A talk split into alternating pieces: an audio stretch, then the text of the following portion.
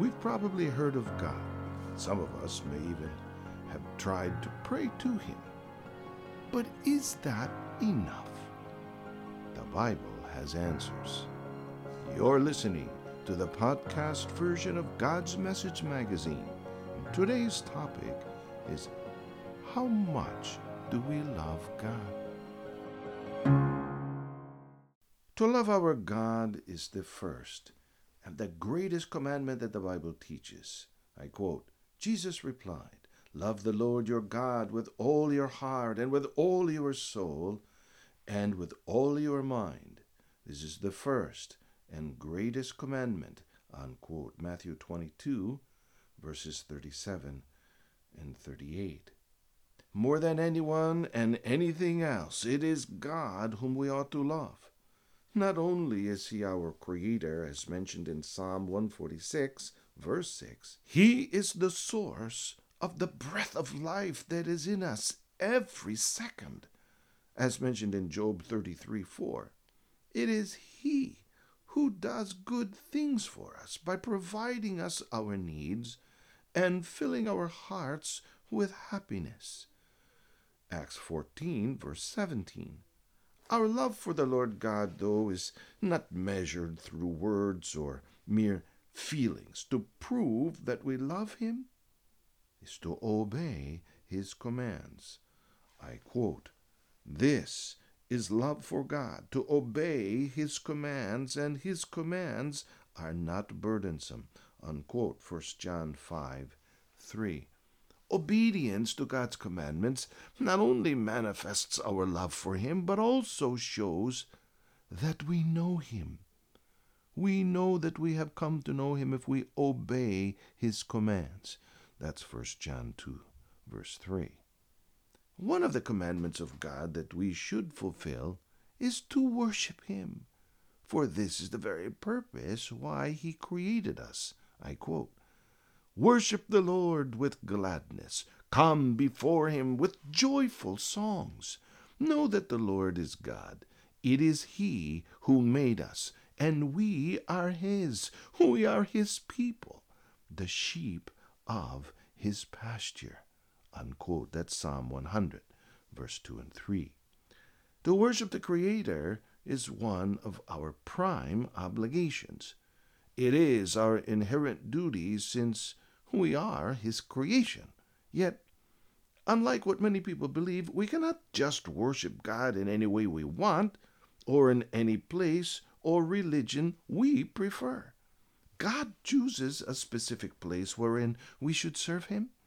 Even during the time of the ancient Israelites, the Almighty gave this commandment I quote, But you are to seek the place the Lord your God will choose from among your tribes to put his name there for his dwelling. Then to the place the Lord your God will choose as a dwelling for his name, there you are to bring everything I command you. Unquote Deuteronomy 12, verse 5, as well as verse 11. When it comes to serving God, it is His will, not ours, that should be followed. Otherwise, our worship will be in vain. Again, I quote, And in vain they worship me, teaching as doctrines the commandments of men. Unquote. That's Matthew 15 9. Would you ever want that the things you do for someone you love be in vain? Would you want that your efforts to please someone would end up worthless?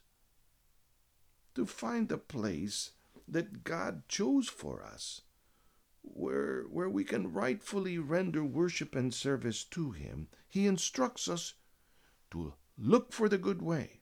Quote, Thus says the Lord, stand in the ways and see, and ask for the old paths, where the good way is, and walk in it.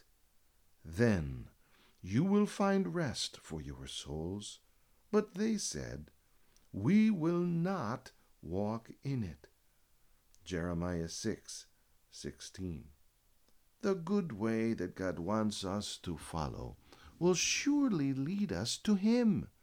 And that way is his Son, Christ Jesus. I quote Jesus said to him, I am the way, the truth, and the life. No one comes to the Father except through me. Unquote. John 14:6. In the Christian era, the Lord Jesus Christ has taught the words or commandments of the Almighty God. John 12:49. Therefore, in order for us to obey the will of God and to show that we truly love Him, we must listen to Christ. Christ Jesus commanded people to enter in Him to be saved. To enter Jesus is to enter into the fold. I quote, I am the door. Anyone who comes into the fold through me will be safe. John 10 9. The fold or flock is the church of Christ. The apostles teach, I quote, Take heed therefore to yourselves and to all the flock, over which the Holy Spirit has appointed you overseers, to feed the church of Christ, which he has purchased with his blood. Unquote. Acts 20 28. Those who have entered in Christ, who is the good way, are therefore found in the church of Christ. They are the ones who benefited from the shed blood of the Lord Jesus.